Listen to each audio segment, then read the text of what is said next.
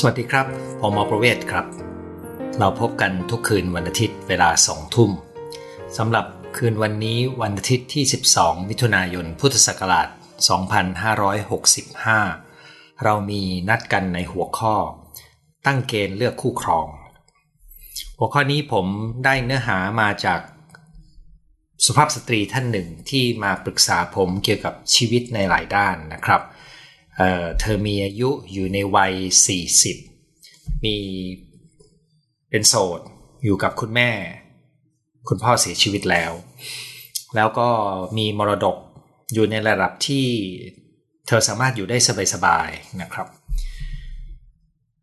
ก็คุยหลายเรื่องนะครับ คุยเรื่องจุดหมายชีวิต คุยเรื่องความปรารถนาในการทำให้เกิดมีความมีคุณค่าใช้เวลาอย่างเกิดประโยชน์ คือคุณอาจจะคิดว่าพอมีเงินแล้วเราไม่ต้องทำอะไรต่อนะครับ แต่ว่าคนมีเงินแล้วโจทย์ของชีวิตก็ยังมีอยู่นะครับ ก็คุยกันสารพัดเรื่อง ขึ้นอยู่กับว่าวันนั้นเธอจะหยิบเรื่องอะไรมาคุยกันนะครับ แต่มีอยู่เรื่องหนึ่งครับที่เธอหยิบมาหลายรอบนะครับ ก็คือเรื่องของคู่ครองโดยย่อก็คือว่า เธอมีคนรู้จักที่อยู่ในเกณฑ์อาจจะคบหากันได้อยู่อยู่สามคน ทั้ง 3 คนนี้มีโปรไฟล์นะครับ มีลักษณะ นิสัยใจคอ มีพื้นฐานทางการศึกษาทางฐานะทางบ้านแล้วการประกอบอาชีพเนี่ยที่แตกต่างกันมากนะครับ เธอก็วนไปวนมา ตัดสินใจไม่ถูกนะครับ อย่างน้อยก็เป็นฝากตัดสินใจของเธอนะครับ ไม่ได้แปลว่าอีกฝากหนึ่งเขาก็จะตกลงด้วยนะครับ แต่เวลาเราจะทำอะไรเราก็ต้องชัดในตัวเองก่อนนะครับ ผมก็เลยลองแนะนำเธอว่าคุณลอง ไปทำเกณฑ์ดูว่าในถ้าถอยออกจากคนสามคนนี้ที่อยู่ตรงหน้าคุณนะครับ ถ้าคุณจะเลือกคู่สักคนหนึ่งขึ้นมา บนเงื่อนไขว่าชีวิตในวัย 40 ของคุณเนี่ยมีความมั่นคง ห่วงดูแลคุณแม่ ซึ่งคงต้องอยู่อีกสักพักใหญ่นะครับ แล้วก็ไม่ได้กังวลเรื่องเงิน แต่เราต้องการมีคนที่มาเติม คุณภาพชีวิตให้เรา มาเติมชีวิตที่ทำให้เราเติมเต็มมากขึ้น คุณลองไปเขียนเกณฑ์มาว่า คนคนนั้นควรจะมีลักษณะยังไงก็เธอก็กลับไปทำการบ้านครับ เธอก็กลับมาคุยบอกว่า เธอเขียนเกณฑ์มาละ มีอยู่ด้วยกัน 20 กว่าข้อ แล้วทันทีที่เธอมีเกณฑ์ เธอก็หยิบไปเทียบกับตัวเลือก 3 คนนั้นนะครับ สิ่งหนึ่งที่เธอค้นพบก็คือ คนที่เธอชอบมากที่สุด และรู้สึกว่าเล็งคนนี้ไว้เนี่ยผูกพันรู้สึกผูกพันนะครับ แล้วก็อยากจะสารต่อในวงเล็บแม่ไม่เคยเห็นด้วยนะครับเธอเธอพบว่าคนที่เธอชอบมากที่สุดเนี่ยคะแนนที่ได้จากเกณฑ์ 20 ข้อ 20 กว่าข้อที่เธอตั้งเนี่ยได้คะแนนมาต่ำสุดครับ เธอก็ประหลาดใจนะครับว่า เอ๊ะทำไมคนที่เรารู้สึกว่าใช่ที่สุด พอเอาคะแนนที่เราตั้งเกณฑ์ด้วยตัวเองมาวัด เขากลับได้คะแนนต่ำสุดนะครับ ตรงนี้มันเป็นเกิดการเรียนรู้ที่สำคัญ ซึ่งนี้ไม่ใช่เฉพาะเรื่องของเธอนะครับ กรณีแบบนี้มันเกิดขึ้นกับคนทุกคนได้ ที่เวลาเราตัดสินใจอะไรก็ตาม ถ้าถามความรู้สึก โดยเฉพาะเรื่องความรักนี่นะครับ เราอาจจะคิดว่าฉันรักคนนี้ ฉันชอบคนนี้ ฉันสนใจคนนี้นะครับ แต่เราเรากำลังใช้ความรู้สึกของเรากับคุณสมบัติอะไรบางอย่าง ซึ่งอาจจะไม่ได้รู้ตัวมากนัก นะครับกรณีของเธอมีรายละเอียดนะครับ ที่เข้าใจได้ว่าทำไมเธอถึงรู้สึกชอบคนนี้มากกว่านะครับ แต่มันเป็นเรื่องของเรื่องราวที่เกี่ยวข้อง ความโรแมนติก ความเป็นคนมือเติบนะครับ ซึ่งเป็นภาพที่ประทับใจเธอเนี่ยแต่พอเธอเอาคะแนนที่มีเกณฑ์ทั้งหมดมากลาง เธอก็เริ่มรู้สึกว่าเออ คนเนี้ยคะแนนต่ำสุดเลย คราวนี้พอเธอเจอว่า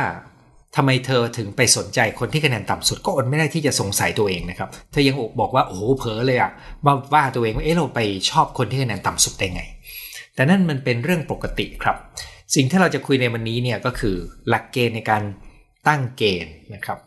เธอทำมา 20 กว่าข้อเนี่ย ผมถามเธอว่ามีอะไรบ้างช่วยบอกหน่อยหนึ่งเธอบอกว่าจำไม่ได้ต้องไปเปิดคอมพิวเตอร์ก่อนอะเสร็จละ เพราะว่าเวลาที่เราจัดระบบความคิดของเราเนี่ย การจะสร้างเกณฑ์หรือเครื่องมือช่วยในทางการคิดหรือตัดสินใจเนี่ยเกณฑ์นั้นมันจะต้องติดอยู่ในหัวเลย พูดออกมาง่ายๆนะครับ ดังนั้นจำนวนข้อไม่ควรจะเยอะ ผมก็เลยชวนเธอว่าเอา 20 กว่าข้อนั้นเนี่ยมาดูกัน แล้วเดี๋ยวเรามาช่วยกันจัดหมวดหมู่ ให้มันง่ายลงนะครับ ซึ่งในใจผมเนี่ยเวลาที่จะจัดหมวดหมู่เนี่ยก็คิดว่าถ้ามีสัก 7 ข้อเนี่ยจะกำลังสวยนะครับ อันนี้เป็นไปตามจิตวิทยาการเรียนรู้อย่างหนึ่งก็คือ ถ้าเป็นอะไรก็ตามที่มีตัวเลข 7 ตัว ประเด็น 4 7 ประเด็นนะครับพวกนี้จะจำง่าย ยิ่งถ้าเป็น 5 ตัว 5 ประเด็นจะยิ่งจำง่ายอย่าเลยนะครับ มันจะเป็นการจัดระบบความคิดของเรา และทำให้เรารู้ว่าเราให้ความสำคัญกับอะไรเนี่ยนะครับอันนั้นก็เป็นข้อเสนอที่ผมชวนเธอคุยลองดู เธอก็ไปเปิดคอมพิวเตอร์ครับ แล้วก็นำมาซึ่ง การพยายามจะจัดหมวดหมู่เนี่ยนะครับ ในระหว่างที่จัดหมวดหมู่เนี่ยระหว่างนั้นเราก็เริ่มเห็นอย่างหนึ่งนะครับว่าถ้าถอยมาหน่อยหนึ่งนะครับ ว่าเวลาที่เราคิดในเรื่องอะไรก็ตามเนี่ยหลาย ๆ ครั้งเราจะใช้ความรู้สึกในเรื่องนั้นในการเลือกตัดสินใจนะครับ โดยเฉพาะเรื่องคู่ครองนะครับ แต่เรื่องที่ไม่ใช่เรื่องคู่ครองก็มีแนวโน้มเป็นแบบเดียวกัน แต่ทันทีที่เราทำเกณฑ์ขึ้นมาเนี่ยคราวนี้มันจะมีความชัดเจนขึ้นเราสามารถหยิบเกณฑ์นั้นมาทบทวนนะครับ เราสามารถหยิบเกณฑ์นั้น ถ้าเราทำงานกันเรื่องอื่นเนี่ยเราจะหยิบเกณฑ์นั้นมานั่งคุยกัน หรือกรณีนี้ที่อาจจะเอาเกณฑ์ไปคุยกับแม่ก็ได้นะครับ ดูว่าแม่มีความคิดเห็นยังไงเนี่ยนะครับ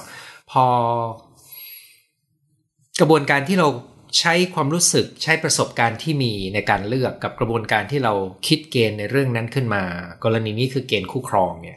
มันก็เป็นกระบวนการตัดสินใจที่ไม่เหมือนกัน อันหนึ่งคือใช้ความรู้สึกเป็นตัวนำ มันมีเกณฑ์บางอย่างเวลาที่เธอคุยกับผมนะครับ เธอจะพูดถึงเกณฑ์นั้นเกณฑ์นี้เหมือนกับว่าเป็นความคิดที่ตกผลึกแล้ว แต่ทันทีที่เธอตั้งใจเขียนเกณฑ์ขึ้นมาเนี่ย เธอจะพบเลยว่า กรณีที่เธอใช้ความรู้สึกเนี่ย มันเป็นเกณฑ์ที่ไม่เป็นระบบ มันเป็นเกณฑ์ที่เบ้ไปในเรื่องบางประเด็น เช่นที่ผมพูดว่า ผู้ชายโรแมนติก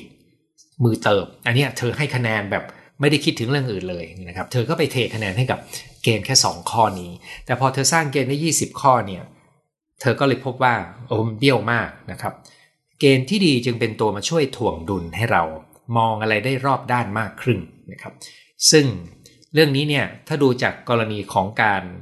เลือกคู่ครองหรือคนรักนะครับ ก็มีเหตุการณ์ที่เกิดขึ้นซ้ำๆอยู่บ่อยๆ ก็คือ เวลาที่เพื่อนของเราไปชอบใครคนหนึ่งไปมีความรักกับคนคนหนึ่งเนี่ยบางที ตัวเราเพื่อนของเพื่อนด้วยกันเนี่ยจะเห็นว่าเอ๊ะแฟนคนนี้มันไม่ดีเลยนะไม่เหมาะเลยนะนะครับ ก็อดลุ้นไม่ได้เพราะเรารู้สึกว่ามันไม่น่าจะเข้ากันได้กับเพื่อนของเรานะครับแต่เพื่อนของเราเจ้าตัวที่กำลังมีความรักจะมองไม่เห็นครับไม่อย่างที่ภาษาไทยมีคำว่าความรักทำให้คนตาบอดนะครับเขามองไม่เห็น เพราะว่าเขากำลังมีความรู้สึกที่เข้มข้น และความรู้สึกที่เข้มข้น ก็ทำให้เขาไปติดอยู่แต่กับความรู้สึกข้อนั้น หรือไม่กี่ข้อนั้นนะครับ เขาไม่สามารถที่จะมองภาพให้รอบด้านได้ดีขึ้นนะครับดังนั้นการตั้งเกณฑ์ดีๆ ก็จะมาช่วยได้นะครับก่อนที่ผมจะไปเข้าสู่เกณฑ์ที่เราสรุปกัน มันทำให้ผมนึกถึงกรณีศึกษา เรื่องจริงเรื่องหนึ่งนะครับ ที่ผมมีโอกาสคุยกับแม่อีกคนหนึ่งนะครับ คุณแม่ท่านนี้เนี่ยมีอายุประมาณ 60 กว่านะครับ มีธุรกิจฐานะการเงินมั่นคงมากนะครับ เมื่อหลายปีก่อนเนี่ยลูกสาวก็มาบอกแม่ว่า เธออยากแต่งงานกับ ผู้ชายคนหนึ่งที่เธอคบหานะครับ แม่ดูคุณสมบัติผู้ชายคนนั้นแล้ว ได้เจอผู้ชายคนนั้นแล้วก็บอกว่าอืมแม่รู้สึกว่าไม่น่าแต่งกับผู้ชายคนนี้นะนะครับอ๋อลูกสาวไม่ยอมครับ ก็ทะเลาะกันทะเลาะกันเสร็จลูกขู่ขู่ว่าถ้าไม่ได้แต่งเธอก็จะไม่ยอมมีชีวิตอยู่แม่ก็ยอมนะครับ ยอมแต่งงานไปปุ๊บไม่นาน แม่ก็ต้องเอาเงินช่วย ลูกสาวกับสามีของลูกสาวเพื่อทำธุรกิจ แล้วก็เอาเงินใส่เข้าไปเท่าไหร่เนี่ยนะครับ ธุรกิจมันไม่ไม่ขึ้นนะครับ จนกระทั่งเงินที่เธอมีอยู่ในบริษัทของเธอเนี่ยกลายเป็นหนี้สินเพื่อไปพยายามจะสร้างธุรกิจให้กับลูกสาวกับลูกเขยนะครับจนกระทั่งให้ต่อไม่ได้ต้องเบรกเนี่ยนะครับลูกสาวเนี่ยก็คงตระหนักครับว่าคู่ที่เธอแต่งงานด้วยเนี่ยมีอะไรบางอย่างที่ไม่สามารถที่จะเป็นคนสร้างความมั่นคงทางการเงิน ไม่ว่าจะด้วยเหตุอะไรก็ตามนะครับ จริง ๆ หลังจากผมคุยกับคุณแม่ของลูกสาวท่านนี้เนี่ยนะครับ ก็เริ่มเห็นว่าจริง ๆ ลูกเขยคนนี้ไม่เหมาะจะทำธุรกิจหรอก โดยบุคลิกลักษณะ โดยนิสัยใจคอก็คือตั้งแต่แต่งงานมาไม่เคยมาหาแม่ภรรยาเลยเเป็นคนที่อยู่ในบ้านนะครับทำธุรกิจแต่ว่าไม่ได้ไปยุ่งกับใครเท่าไหร่ ตัวนี้ก็กลายเป็นตัวที่ทำให้มีประสบปัญหาเนี่ยมันเป็นกรณีศึกษาที่ทำให้เห็นว่าบางครั้งคนที่กำลังมีความรัก เขามองไม่เห็นปัจจัยรอบตัวนะครับ ได้รอบด้านในการตัดสินใจเลือก แต่กรณีนี้ก็ไม่ได้แปลว่า คุณแม่เขามองเห็นถูกต้องนะครับ คุณแม่ก็อาจจะไปดูเรื่องความมั่นคงทางการเงินก็ได้ ส่วนคุณลูกก็มองในเรื่องของเออเรื่องของตัวความรู้สึกรักความรู้สึกชอบด้วยอะไรบางอย่างนะครับ ตัวนี้ก็เลยกลายเป็นเรื่องที่น่าเสียใจน่าเสียดาย เพราะว่าปัจจุบันความสัมพันธ์ระหว่างแม่ลูกคู่นี้ก็แย่ลง แล้วก็เป็นเหตุที่ทำให้คุณแม่ท่านนี้มาปรึกษากับผมนะครับ ย้อนกลับมาเรื่องผู้หญิงวัย 40 คนนี้นะครับ เรารู้ดีว่าเมื่อคนคนหนึ่งรู้สึกสนใจและรักคนอีกคนหนึ่งมันอาจจะทำให้เขาตาบอด อาจจะทำให้เขาไม่สามารถมองภาพของชีวิตคู่ได้ไกลนะครับ มันมีความรู้สึกบางอย่างมาขับเคลื่อน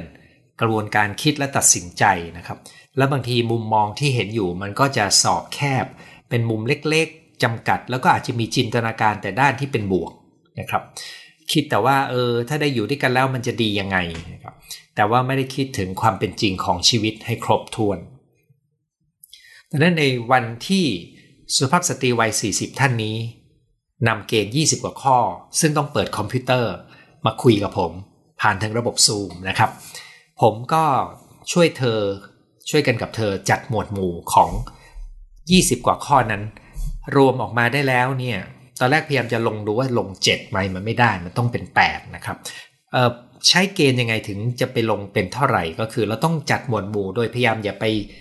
บิดมันให้มันมากเกิน แต่พยายามเอาอะไรที่คล้ายๆ กันมาจัดอยู่ในหมวดเดียวกันก่อน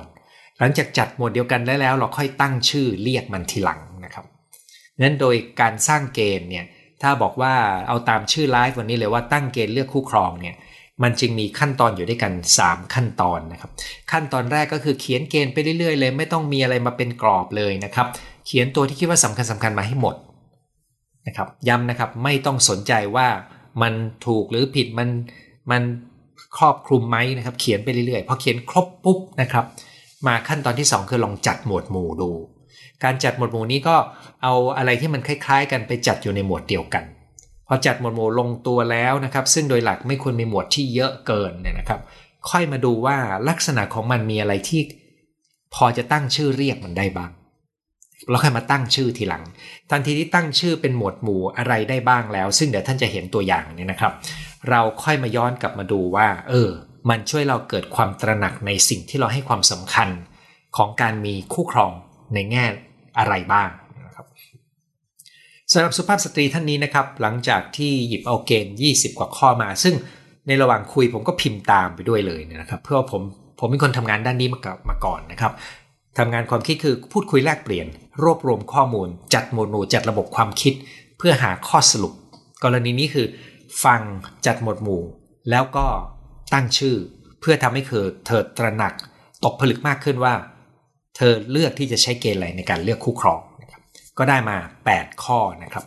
ข้อแรกเลยนะครับ เรียงลำดับเลย คือการเข้ากันได้กับครอบครัว ซึ่งหมายถึงคนที่เธอเลือกมาจะต้องเข้ากันได้กับครอบครัวของเธอ ซึ่งเป็นครอบครัวใหญ่ โดยเฉพาะต้องเข้ากันได้กับคุณแม่ของเธอ และตัวเธอก็ควรจะรู้สึกเข้ากันได้กับครอบครัวของเขานะครับ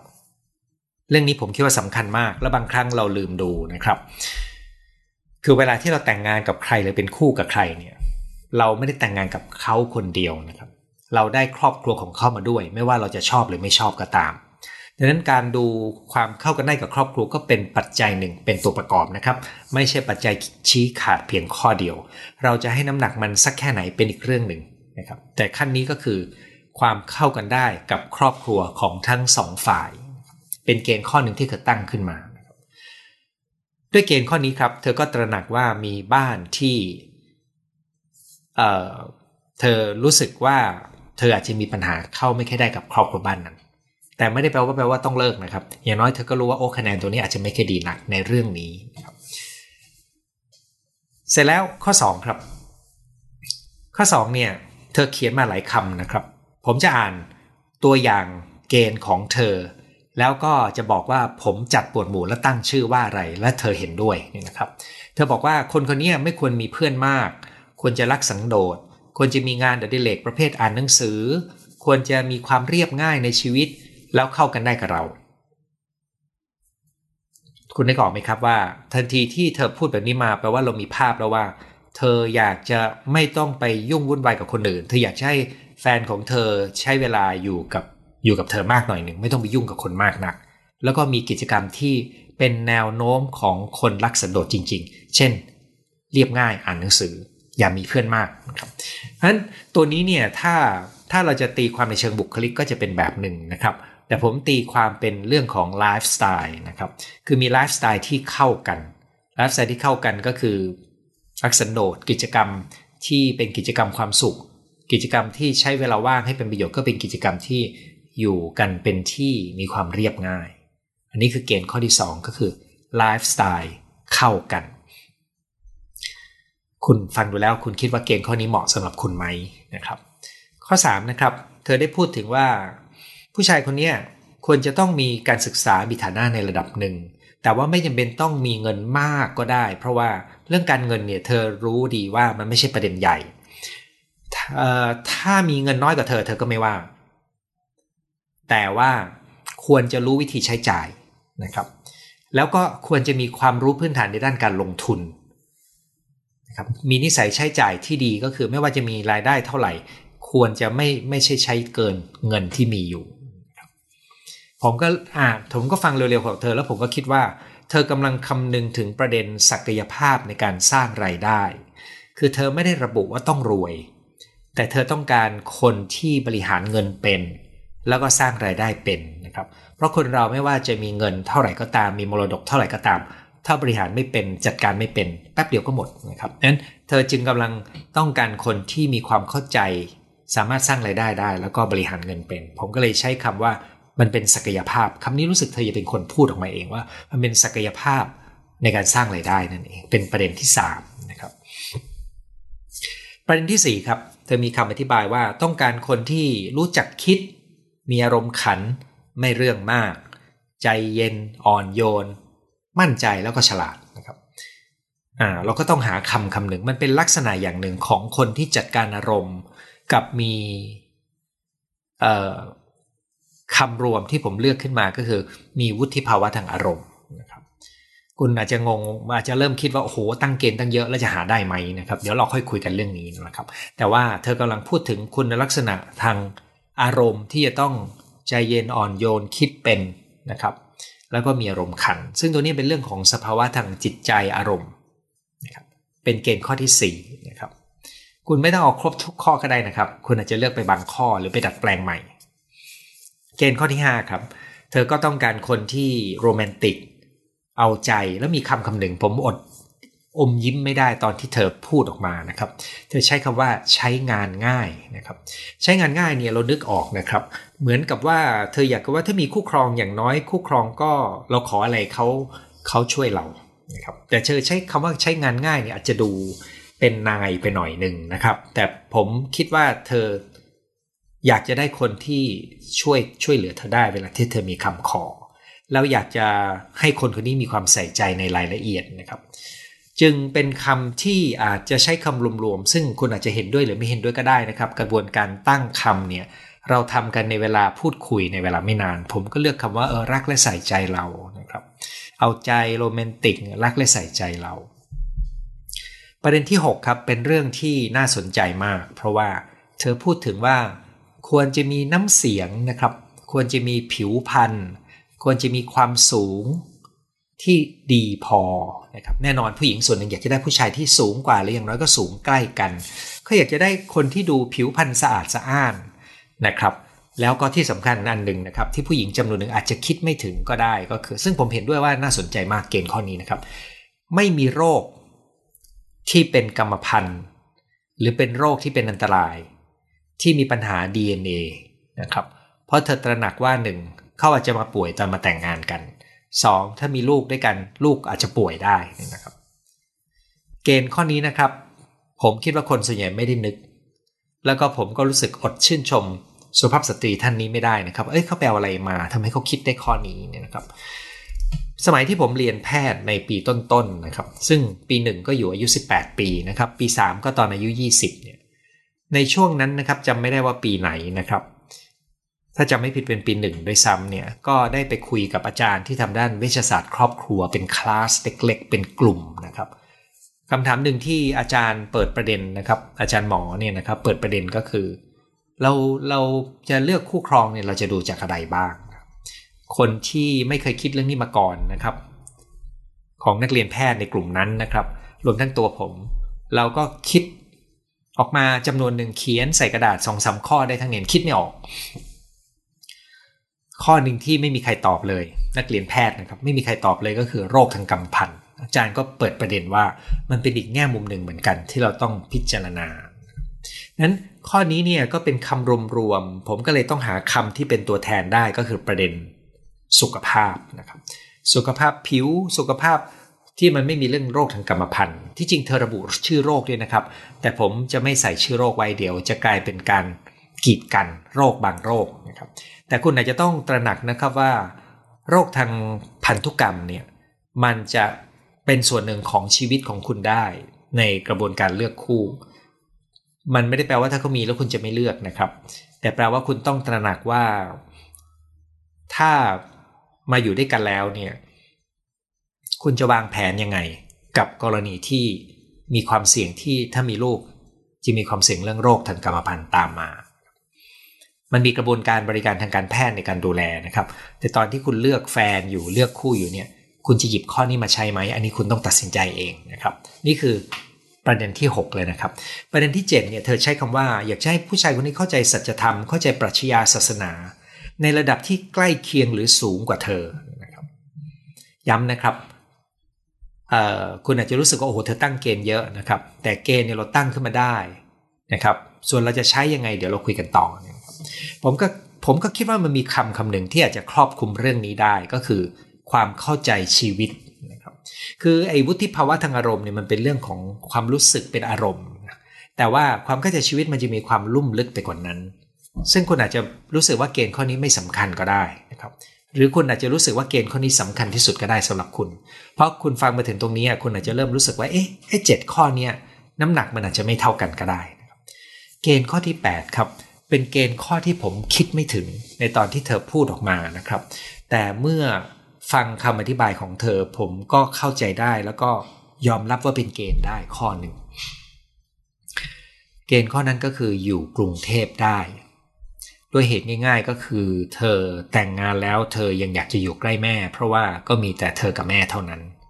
แล้วก็มีญาติเครือญาติอยู่ที่นี่ทั้งหมด ในละแวกรอบๆ ไม่ไกล แล้วเธอก็ใช้เวลาในการแวะเวียนไปมานะครับเเธอก็เลยเลือกว่าถ้าแต่งงานกันแล้วอยากจะให้อยู่กรุงเทพได้ อันนี้คือเกณฑ์ 8 ข้อที่ตัดมาจาก 20 ข้อ ที่เกิดมาจากการที่อยากจะรู้ว่าเราควรจะเลือกคนไหน แต่ว่าเราต้องชัดก่อนว่าเราใช้เกณฑ์อะไรคราวนี้มาดูเกณฑ์ 8 ข้อนี้นะครับ ในเกณฑ์ต่างๆที่ตั้งขึ้นเนี่ยมันไม่ได้แปลว่าเราจะหาคนได้ตามคุณสมบัติที่เราอยากได้ มีคำล้อเลียนกันว่า ตอนอายุ 20 ก็ตั้งเกณฑ์เยอะแยะนะครับอายุ 30 เกณฑ์มันก็ค่อยหดลงเหลือครึ่งหนึ่งพออายุ 35 เกณฑ์มันเหลืออยู่ไม่กี่ข้อ พออายุใกล้ 40 ไม่เอาเกณฑ์อะไรแล้วเนี่ยนะครับ แต่ไม่จำเป็นนะครับ เกณฑ์นี้เป็นเพียงตัวบอกว่าเราตระหนักไม่ว่าการมีคู่เราต้องมองคุณสมบัติอะไรบ้าง แต่ตัวอารมณ์เนี่ยมันยังคงมีอิทธิพลอยู่นะครับตราบใดที่คุณตระหนักในการมองภาพรอบตัวรอบด้านให้ดีพอ แล้วก็มีเกณฑ์อยู่ในใจเนี่ยอย่างน้อยคุณก็อาจจะลองใช้ประกอบการพิจารณานะครับ เหมือนกับเราใช้เครื่องมือทางการตัดสินใจ 2 ตัว ตัวหนึ่งคือเราใช้ธรรมชาติที่เราคบหาเราใช้ความรู้สึก อีกตัวหนึ่งก็ลองมาเช็คเช็คดูหน่อยหนึ่งช่วยดึงความคิดเราให้มองรอบๆก่อน ซึ่งการที่คนที่กำลังมีความรักเลือกคู่ครองโดยใช้ความรู้สึกทั้งหมดล้วนๆเนี่ยมันนำไปสู่ความ ปัญหาอย่างหนึ่งก็คือ ความรักความรู้สึกเนี่ยมันเปลี่ยนแปลงได้ตามเวลาครับ แล้วมันจะต้องเปลี่ยนแปลงแน่ๆตามเวลา แต่คุณสมบัติอย่างอื่นที่ไม่ใช่เรื่องของความรู้สึก มันเป็นคุณสมบัติที่อยู่นาน เป็นคุณสมบัติที่มีความสัมพันธ์ มีความสำคัญสำหรับการจะมีความสัมพันธ์ในระยะยาวเนี่ยคุณสมบัติเหล่านั้นควรจะได้รับความตระหนักใน ในคนที่กำลังจะเลือกที่จะมีคู่ครองนะครับ การวางเกณฑ์เหล่านี้เนี่ย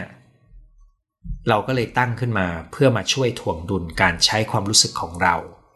เกณฑ์เหล่านี้จะเปลี่ยนแปลงไปตามเวลาหรือเปล่า เหมือนอย่างที่บอกว่า 20 ตั้งเกณฑ์ชุดหนึ่ง30 หายไปครึ่งหนึ่ง40 แทบจะไม่เหลือเกณฑ์อะไรนี่นะครับ จะเปลี่ยนหรือไม่เปลี่ยนขึ้นอยู่กับเจ้าตัวครับ